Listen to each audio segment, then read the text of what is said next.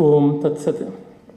अद्वितीयात्ततत्तस्सदस्सकं देशिकं शिवं वेदवेदान्तपज्जानं गोतमं बुद्धमाश्रये यन्मौखर्यं धातृकान्तैकवेद्यं यन्मौनं श्रीदक्षिणामूर्तिवेद्यम् इत्थं मौना मौनमाहात्म्यमध्ये सन्दिग्धं मां पात्पसौ शङ्करार्यः। ओं तत्सत्। यलर्य नमस्कार। ಇವತ್ತು ಸಮಯ ಅಭಾವ ತುಂಬ ಇದೆ. ಹತ್ತು ಗಂಟೆಗೆ ಆರಂಭವಾಗಬೇಕಾಗಿದ್ದ ಗೋಷ್ಠಿ ಸ್ವಲ್ಪ ತಡೆದು ಆರಂಭವಾಯಿತು. ನನಗೆ ಆಯೋಜಕರು ಹದಿನೈದು ನಿಮಿಷ ಕೊಟ್ಟಿದ್ದಾರೆ. ಅದು ಆ ವ್ಯವಸ್ಥೆನಲ್ಲಿ ಇದೆಯಾ ಇಲ್ವಾ ದಯವಿಟ್ಟು ಹೇಳಿ. ಅಧ್ಯಕ್ಷರೇ ಹೇಳಬೇಕು. ತೊಂದರೆ ಇಲ್ಲ ತಾನೆ. ಇದು ಬಹಳ ಮುಖ್ಯವಾಗಿ ಆಗಬೇಕಾದ, ಆಗ್ತಾ ಇರಬೇಕಾದಂಥ ಚಿಂತನ ಕ್ರಮ. ಭಗವತ್ಪಾದ ಶಂಕರ ಮತ್ತು ಭಗವಾನ್ ಬುದ್ಧ ಇವರಿಬ್ಬರ ಮಧ್ಯದಲ್ಲಿರುವ ಸಾಮ್ಯ ವೈಷಮ್ಯ ಎಂಥದ್ದು ಅಂತ ನೋಡಬೇಕು. ಮೊದಲಿಗೆ ಒಂದು ನಿವೇದನೆ, ಬುದ್ಧ ಭಗವಂತನನ್ನು ಏಕವಚನದಲ್ಲಿ ಹೇಳುವುದು ನನಗೆ ರೂಢಿಯಾಗಿದೆ. ನನ್ನಂತೆ ಎಷ್ಟೋ ಜನಕ್ಕೆ. ಶಂಕರ್ ಭಗವತ್ಪಾದರನ್ನು ಬಹುವಚನದಲ್ಲಿ ಅದರೊಳಗೆ ಯಾವ ಅವಮಾನವೂ ಇಲ್ಲ. ಕಾರಣ ಇಷ್ಟೇ, ಬುದ್ಧನನ್ನು ನಾವು ಭಗವಂತನ ಅವತಾರ ಅಂತ ಭಾವಿಸ್ಕೊಂಡಿದ್ದೀವಿ. ನಾನಂತೂ ಅದನ್ನು ಹಾಗೆ ನಂಬಿಕೊಂಡಿದ್ದೀನಿ. ಹಾಗಾಗಿ ಭಗವಂತನ ಮೇಲಿರುವ ಪ್ರೀತಿ ಭಕ್ತಿಯೇ ಆ ಏಕವಚನಕ್ಕೆ ಕಾರಣ. ನಮ್ಮ ಶಿಕ್ಷಣ ಕ್ರಮದಲ್ಲಿ ಬಂದಂಥದ್ದಾಗ್ಬಿಟ್ಟಿದೆ, ಅದು ಹಾಗೆ ರೂಢಿಯಾಗಿದೆ. ಹಾಗೆ ಶಂಕರ ಭಗವತ್ಪಾದರ ಬಗ್ಗೆ ಪ್ರೀತಿ ಇಲ್ಲ ಅಂತಲ್ಲ, ಆಚಾರ್ಯತ್ವದ ಗೌರವ ಉಂಟು. ಈ ಕಾರಣದಿಂದ ಏಕವಚನ ಬಹುವಚನಗಳಲ್ಲಿ ಎಲ್ಲಿಯೂ ಕೂಡ ಅವಮರ್ಯಾದೆ ಇಲ್ಲ. ಇದು ಇಡೀ ಗೋಷ್ಠಿನಲ್ಲಿ ಸಲ್ಲಬಹುದಾದ ಮಾತು ಅಂತಲೇ ನಾನು ಅಂದುಕೊಂಡಿದ್ದೀನಿ. ನನ್ನ ಮಾತಿನಲ್ಲಿ ನಾನು ಸ್ಪಷ್ಟೀಕರಣಕ್ಕೆ ಇಷ್ಟಪಡ್ತೀನಿ. ಸಂಸ್ಕೃತದಲ್ಲೇ ಆದರೆ ತೊಂದರೆ ಇರೋದಿಲ್ಲ. ಅಲ್ಲಿ ಎಲ್ಲಕ್ಕೂ ಏಕವಚನ ನಡೆಯುತ್ತದೆ. ಏಕವಚನವೇ ಗೌರವಾರ್ಥಕವಾಗಿರುತ್ತದೆ. ಆದರೆ ಕನ್ನಡದಲ್ಲಿ ಈ ಎಲ್ಲ ಮರ್ಯಾದೆಗಳು, ವೈಷಮ್ಯಗಳು ಕಂಡು ಅದು ಇಲ್ಲದ ಮನಸ್ತಾಪಗಳಿಗೆ, ಖೇದಕ್ಕೆ, ಬೇಸರಕ್ಕೆ ಕಾರಣ ಆಗಬಾರದು ಅಂತ ಅಷ್ಟೇ ಈ ವಿಷಯದಲ್ಲಿ ತುಂಬ ದೊಡ್ಡ ಚರ್ಚೆ, ವಾದ ನಡ್ಕೊಂಡು ಬಂದಿದೆ. ಆದರೆ ನಮ್ಮ ಸಾಂಪ್ರದಾಯಿಕವಾದ ವೇದಾಂತ ಮತಗಳು ಯಾವುದಿವೆ, ಆ ಅಭಿಪ್ರಾಯಗಳನ್ನು ನೋಡಿದಾಗ ಕುಮಾರಲ ಭಟ್ರು ಕೂಡ ಬೌದ್ಧರತ್ತರ ನೇರವಾಗಿ ಹೋಗಿ ವ್ಯಾಸಂಗ ಮಾಡಿದರು ಅಂತ ಇದ್ದಾಗಲೂ ಕೂಡ ನಾವು ನೋಡುವುದೆಲ್ಲ ಹೆಚ್ಚಾಗಿ ತರ್ಕಪ್ರಧಾನವಾದ ಸಂಸ್ಕೃತದಲ್ಲಿರುವ ಗ್ರಂಥಗಳನ್ನು ಆಧರಿಸಿಕೊಂಡು ಬಂದದ್ದೇ ಕಾಣುತ್ತದೆ. ಅದರೊಳಗೂ ನಾಗಾರ್ಜುನ, ವಸುಬಂಧು, ಧರ್ಮಕೀರ್ತಿ ಆ ತರಹ ಅಲ್ಲಿಂದ ಮುಂದೆ ಬೆಳೆದಿದೆ ಹೊರತು ನೇರವಾಗಿ ಸಂಸ್ಕೃತ ಮೂಲದಲ್ಲಿರತಕ್ಕಂಥ ಲಂಕಾವತಾರ ಸೂತ್ರ ಇರ್ಬೋದು, ಸದ್ಧರ್ಮ ಪುಂಡರೀಕ ಇರ್ಬೋದು, ಈ ಥರದ್ದು ಸಂಸ್ಕೃತ ಪಾಲಿ ಬೆರೆತಂತಹ ಲಲಿತ ವಿಸ್ತಾರ ಅಥವಾ ಶುದ್ಧವಾದ ಪಾಲಿಯ, ಅಂದರೆ ಮಾಗಧಿ ಭಾಷೆಯ ಪಿಟಕಗಳು, ಇವುಗಳನ್ನು ಆಧರಿಸುವುದು ಕಡಿಮೆಯಾಗಿದೆ. ಕಾರಣ ಅದಕ್ಕೆ ಎಷ್ಟೋ ಜನ ವಿದ್ವಾಂಸರು ಊಹೆ ಮಾಡಿದ್ದಾರೆ. ನನಗನ್ನಿಸುವುದು ಆಯಾ ಗ್ರಂಥಗಳ ನೇರವಾದ ಉಪಲಬ್ಧಿ ಇಲ್ಲದೇ ಇದ್ದದ್ದೇ ಅವರಿಗೆ ಅಂತ ಅನಿಸುತ್ತದೆ. ಯಾಕೆಂದರೆ ಸನಾತನ ಧರ್ಮದ ವೇದಾಂತ ಮತದ ಎಲ್ಲ ಗ್ರಂಥಗಳನ್ನು ಅವರಿಗೆ ಬೌದ್ಧರಿಗೆ ಓದಿಕೊಳ್ಳೋದಕ್ಕೆ ಸಾಧ್ಯ ಇತ್ತು. ಅದಕ್ಕೆ ಕಾರಣ ಎಷ್ಟೋ ಜನ ಇಲ್ಲಿ ನಿಷ್ಣಾತರಾದವರೇನೆ. ಬುದ್ಧ ಭಗವಂತನ ಸಾಕ್ಷಾತ್ ಶಿಷ್ಯರಾದಂತಹ ನದಿ ಕಶ್ಯಪ ಉರ್ವೇಲ ಕಶ್ಯಪ, ಸಾರಿಪುತ್ರ, ಮೋದ್ಗಲಾಯನ ಇಂಥವರೆಲ್ಲರೂ ಕೂಡ ಬ್ರಾಹ್ಮಣ ಪಂಥದಿಂದ ಬಂದವರು, ಬ್ರಾಹ್ಮಣ ವರ್ಗದಿಂದ. ಅವರಿಗೆ ವೇದಾದಿಗಳು ಮೊದಲುಗೊಂಡು ಎಲ್ಲ ಅಭ್ಯಾಸವಾಗಿದ್ದು. ನಾಗಾರ್ಜುನ, ವ, ಅಸಂಗ, ವಸುಬಂಧು, ಧರ್ಮಕೀರ್ತಿ ಈ ಥರದವರೆಲ್ಲ ಕೂಡ ಹೀಗೆ ಬೆಳೆದುಕೊಂಡು ಬಂದವರು. ಇನ್ನು ಅಶ್ವಘೋಷ ಇರಬಹುದು, ಈ ಥರದವರೆಲ್ಲ.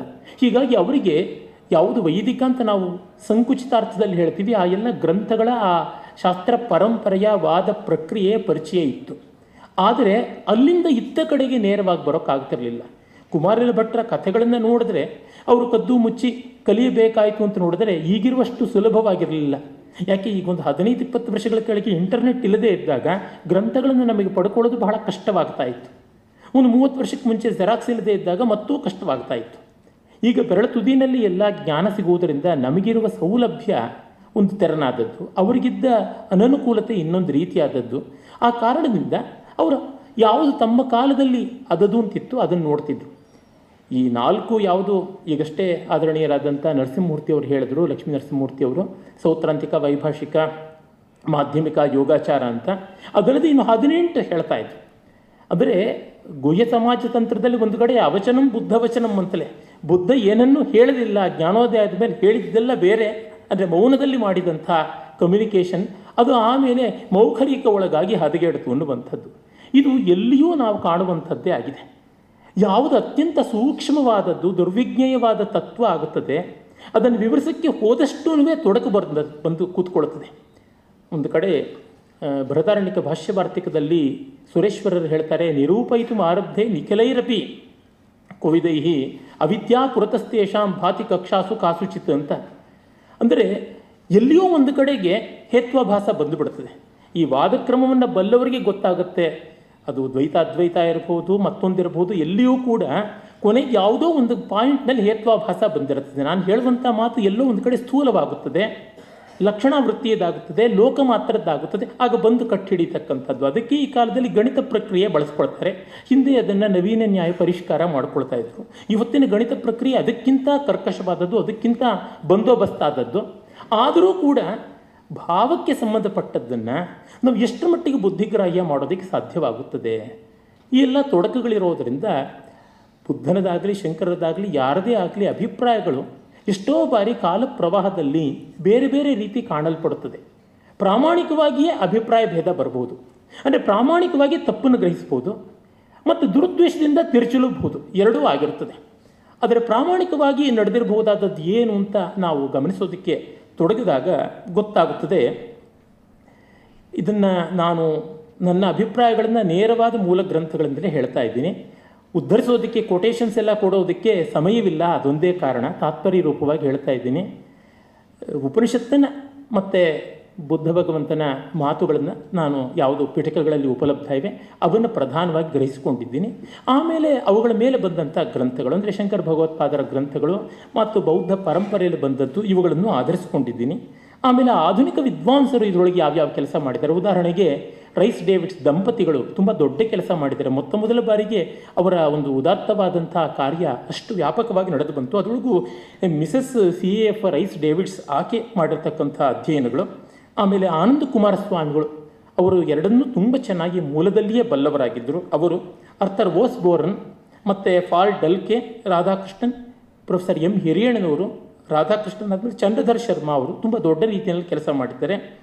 ಆಮೇಲೆ ಬಲದೇವ್ ಉಪಾಧ್ಯಾಯರು ಜಿ ಸಿ ಪಾಂಡೆಯ ವಿಧುಶೇಖರ ಭಟ್ಟಾಚಾರ್ಯ ಮತ್ತು ಆದರಣೀಯರಾದ ಎಸ್ ಕೆ ರಾಮಚಂದ್ರಾಯರು ಈ ರೀತಿಯಾದಂಥ ಆಧುನಿಕ ವಿದ್ವಾಂಸರು ಇದರ ಬಗೆಗೆ ಹೇಗೆ ವ್ಯಾಸಂಗ ಮಾಡಿದ್ದಾರೆ ಉದಾಹರಣೆಗೆ, ಅದಕ್ಕೆ ನೇರ ಸಂಬಂಧಪಡದೇ ಇರೋ ದೊಡ್ಡ ವಿದ್ವಾಂಸರಾಗಿದ್ದ ಎಸ್ ಶ್ರೀಕಂಠ ಶಾಸ್ತ್ರಿಗಳು ಯಾವ ಬಗೆಯಲ್ಲಿ ಹೇಳಿದ್ದಾರೆ? ಇವನ್ನೆಲ್ಲ ನೋಡಿಕೊಂಡಾಗ ನಮಗೆ ಒಂದು ಕಡೆಗೆ ಪ್ರಾಚೀನ ಮೂಲ ಗ್ರಂಥಗಳನ್ನು ನಮ್ಮ ಬುದ್ಧಿ ತೋರಿದ ಮಟ್ಟಿಗೆ ಓದ್ಕೊಳ್ತಕ್ಕಂಥದ್ದು, ಇನ್ನೊಂದು ಕಡೆ ಐತಿಹಾಸಿಕವಾಗಿ ಅದು ಹೇಗೆ ಬೆಳೆದು ಬಂದಿದೆ ಅಂತ ಗ್ರಂಥ ಪರಂಪರೆಯಿಂದ ನೋಡುವುದು ಆಮೇಲೆ ಆಧುನಿಕರಾದಂಥ ವಿದ್ವಾಂಸರು, ಅಂದರೆ ಮತಾವೇಶದ ಒಂದು ದೃಷ್ಟಿ ಇಲ್ಲದೆ, ಹಾಗಂತ ಒಂದು ರೀತಿ ಶೀತಲ ತಾಟಸ್ಥ್ಯವೂ ಇಲ್ಲದೆ, ಕೋಲ್ಡ್ ಡಿಟ್ಯಾಚ್ಮೆಂಟ್ ಅದು ಪ್ರಯೋಜನಕ್ಕೆ ಬರೋಲ್ಲ.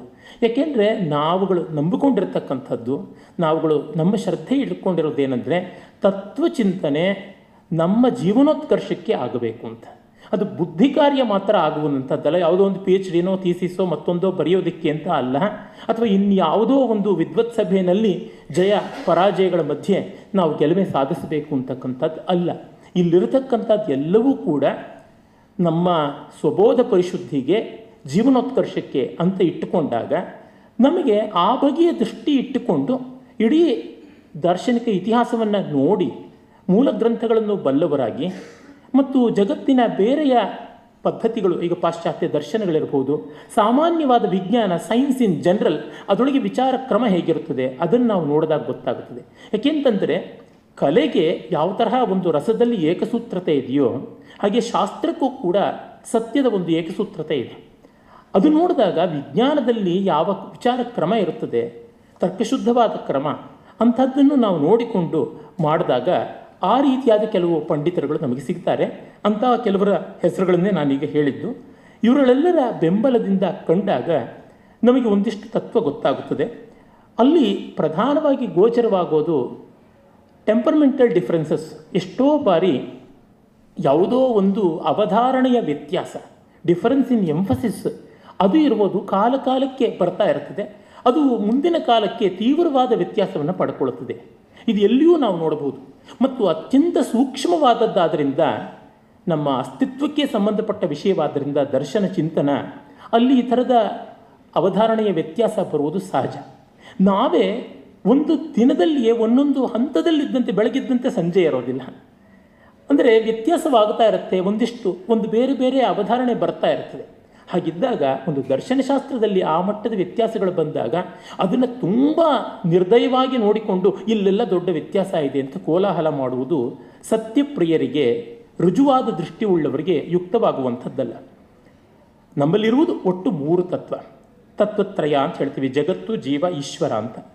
ಅಲ್ಲಿ ಈಶ್ವರ ಇದಾನೋ ಇಲ್ಲವೋ, ಇದಾಳೋ ಇಲ್ಲವೋ, ಇದೆಯೋ ಇಲ್ಲವೋ, ನಾವು ಸನಾತನ ಧರ್ಮೀಯರು ಆ ಪರತತ್ವ ಹೆಣ್ಣು, ಗಂಡು ಹೆಣ್ಣು, ಗಂಡು ಎರಡು ಅಲ್ಲದ್ದು ಅಂತ ಮೂರನ್ನು ಒಪ್ಪಿಕೊಂಡಿದ್ದೀವಿ ಅದರಿಂದ ನಮಗೆ ಆ ತೊಂದರೆ ಇಲ್ಲ. ಅದೇ ಇಸ್ಲಾಂ, ಕ್ರೈಸ್ತ ಇತ್ಯಾದಿಗಳಿಗೆ ಆ ತೊಂದರೆಯೂ ಉಂಟು. ಅದು ಗಂಡೇ ಆಗಬೇಕು, ಹೆಣ್ಣಲ್ಲ ಇತ್ಯಾದಿಗಳೆಲ್ಲ. ಹಾಗಿದ್ದಾಗ ಈಶ್ವರ ತತ್ವ ಉಂಟೋ ಇಲ್ಲವೋ ಅಂತ ಅದೊಂದು ಸಂದಿಗ್ಧತೆಯಿಂದ ಹೇಳುವರು ನಿರೀಶ್ವರವಾದಿಗಳು. ಆದರೆ ನಿರೀಶ್ವರವಾದಿಗಳೆಲ್ಲ ನೈರಾತ್ಮ್ಯವಾದಿಗಳಲ್ಲ, ಅದನ್ನು ನಾವು ಭಾವಿಸಬೇಕು. ಈಗ ಜೈನರು ನಿರೀಶ್ವರವಾದಿಗಳಾದರೂ ನೈರಾತ್ಮ್ಯವಾದಿಗಳಲ್ಲ.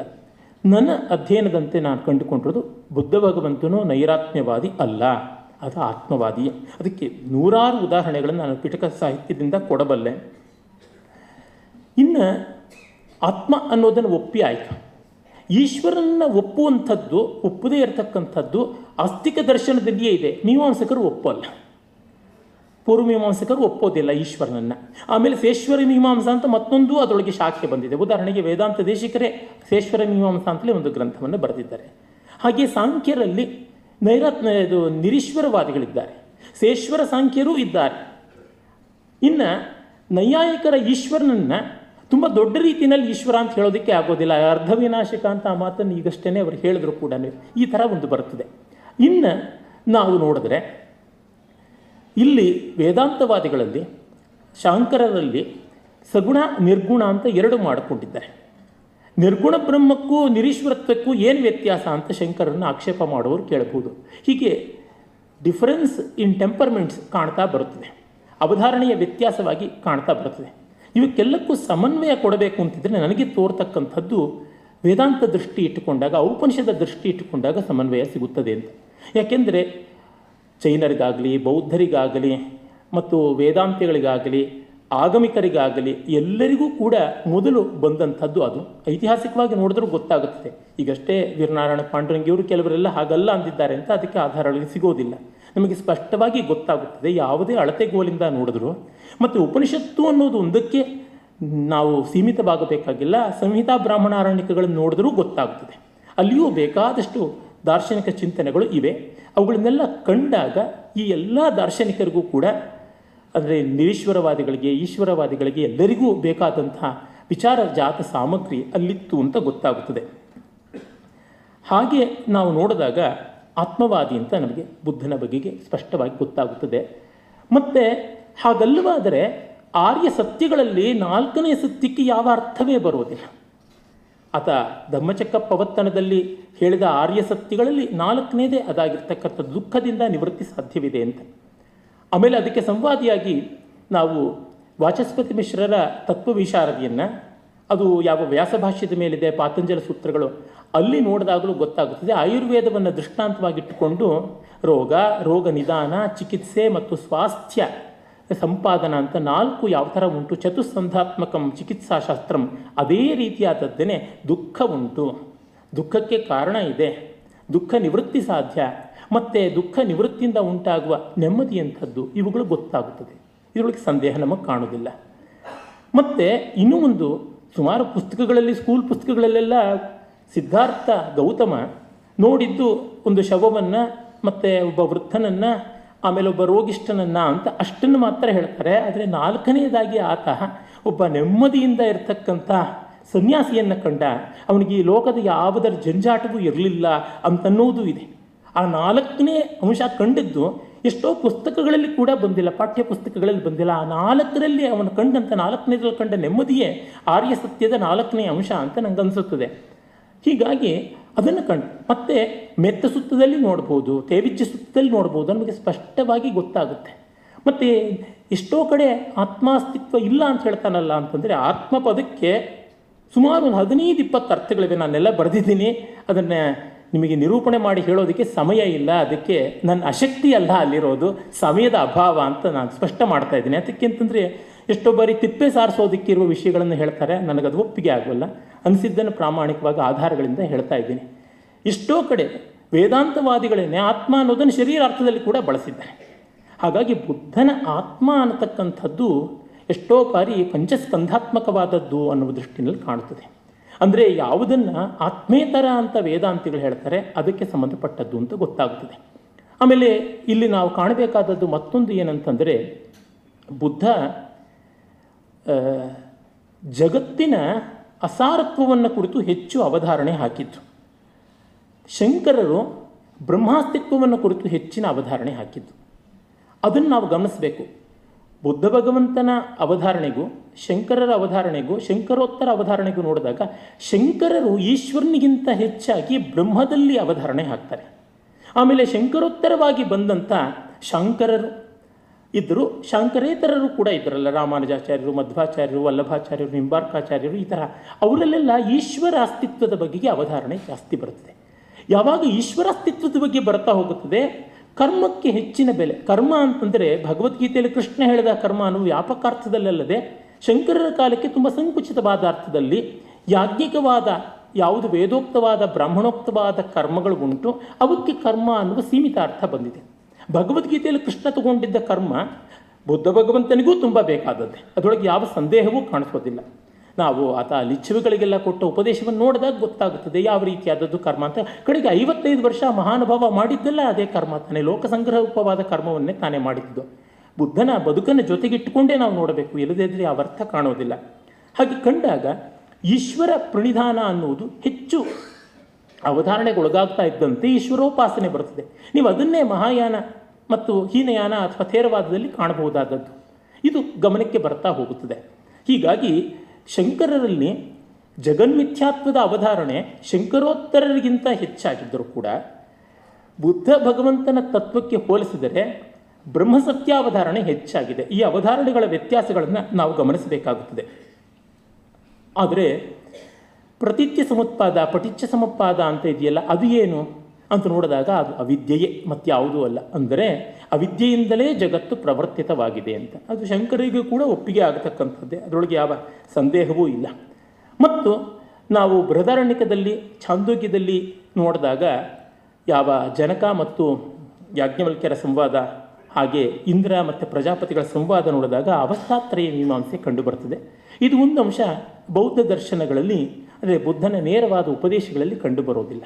ಈ ಅವಸ್ಥಾತ್ರಯ ಮೀಮಾಂಸೆ ಇಲ್ಲದೆ ಇದ್ದರೆ ಸಾರ್ವತ್ರಿಕ ಅನುಭವದಲ್ಲಿ ಒಂದು ಅಂಗೀಕಾರ ಬರೋದಕ್ಕೆ ಕಷ್ಟವಾಗುತ್ತದೆ. ಅದನ್ನು ಶಂಕರರ ಪರಮಗುರು ಗೌಡಪಾದರು ಮಾಡಿದ್ರು. ಶಂಕರಲ್ಲಿಯೂ ಕಾಣಿಸುತ್ತದೆ.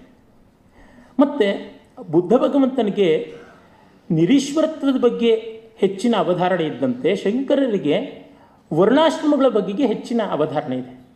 ವರ್ಣದ ಬಗ್ಗೆ ಹೆಚ್ಚಿನ ಅವಧಾರಣೆ ಇದೆ. ನಮಗೆ ನೋಡಿದಾಗ ಗೊತ್ತಾಗುತ್ತದೆ. ಶಂಕರೋತ್ತರಲ್ಲಿ ಉದಾಹರಣೆಗೆ ಪರಮಹಂಸರಾಗಲಿ, ವಿವೇಕಾನಂದರನ್ನಾಗಲಿ ನೋಡಿದಾಗ ಅವರು ವರ್ಣಕ್ಕೆ ಅಂಥ ದೊಡ್ಡ ಅವಧಾರಣೆ ಕೊಟ್ಟಿಲ್ಲ. ಹಾಗೆ ಮಹಾಯಾನವನ್ನು ಕಂಡಾಗ ಮಹಾಯಾನದವರು ಬುದ್ಧನನ್ನು ಈಶ್ವರ ಸ್ಥಾನದಲ್ಲಿ ಕೂಡಿಸಿದಾಗ ಅವರು ನಿರೀಶ್ವರತ್ವಕ್ಕೆ ಹೆಚ್ಚಿನ ಅವಧಾರಣೆ ಕೊಟ್ಟಿಲ್ಲ ಅಂತ ಗೊತ್ತಾಗುತ್ತದೆ. ಹೀಗೆ ಇವೆಲ್ಲ ರೀತಿಯಿಂದ ಗಮನಿಸಿಕೊಂಡಾಗ ನಮಗೆ ತಿಳಿಯುವುದು ಉಪನಿಷತ್ ದರ್ಶನದಲ್ಲಿ ಇರುವಂಥ ಆತ್ಮವಾದ ಬುದ್ಧನಲ್ಲೂ ಇದೆ ಮಹಾವೀರನಲ್ಲೂ ಇದೆ ಅಂತ ಗೊತ್ತಾಗುತ್ತದೆ. ಇನ್ನು ಶಂಕರರಲ್ಲಿ, ಮುಂದಿನವರಲ್ಲಿ ಎಲ್ಲರಲ್ಲೂ ಬಂದಿದೆ. ಇನ್ನು ಆತ್ಮವಸ್ತುವಿಗೆ ಹೋಲಿಸಿದರೆ ಮಿಕ್ಕ ಜಗತ್ತಾಗಲಿ, ಜಗತ್ತತ್ವಗಳಾಗಲಿ ಸಾಪೇಕ್ಷವಾಗುತ್ತವೆ. ನಮ್ಮ ತೀವ್ರತೆಗೆ ಅನುಸಾರ, ನಮ್ಮ ತತ್ವ ತೀವ್ರತೆಗೆ ಅನುಸಾರವಾಗಿ, ನಮ್ಮ ವೈರಾಗ್ಯದ ತೀವ್ರತೆಗೆ ಅನುಸಾರವಾಗಿ, ಮುಮುಕ್ಷುತ್ವಾನುಸಾರವಾಗಿ, ಜಗನ್ಮಿಥ್ಯಾತ್ವ, ಜಗಚ್ಛೂನ್ಯತ್ವ ಸಾಪೇಕ್ಷವಾಗಿ ಗೊತ್ತಾಗ್ತಾ ಬರುತ್ತದೆ. ಹೀಗೆ ಕಂಡಾಗ, ಜಿಜ್ಞಾಸವಾದವನಿಗೆ ಶಂಕರಾದಿ ಪರಂಪರೆಗಳಲ್ಲಿ ಬಂದಂಥ ಸಾಧನ ಚತುಷ್ಟಯದಲ್ಲಿ ತೀವ್ರವಾದ ಮುಮುಕ್ಷುತ್ವ ಬೇಕು ಅಂತ ಮತ್ತೆ ಮತ್ತೆ ಬುದ್ಧನಲ್ಲೂ ಅದೇ ಅವಧಾರಣೆ ಕಾಣುತ್ತದೆ. ಆ ಮುಮುಕ್ಷುತ್ವದ ತೀವ್ರತೆ ಇದ್ದಾಗ ಮಿಕ್ಕದ್ದೆಲ್ಲ ಜಗದ್ವಸ್ತುಗಳ ಗೌಣವಾಗಲೇಬೇಕಾಗುತ್ತದೆ.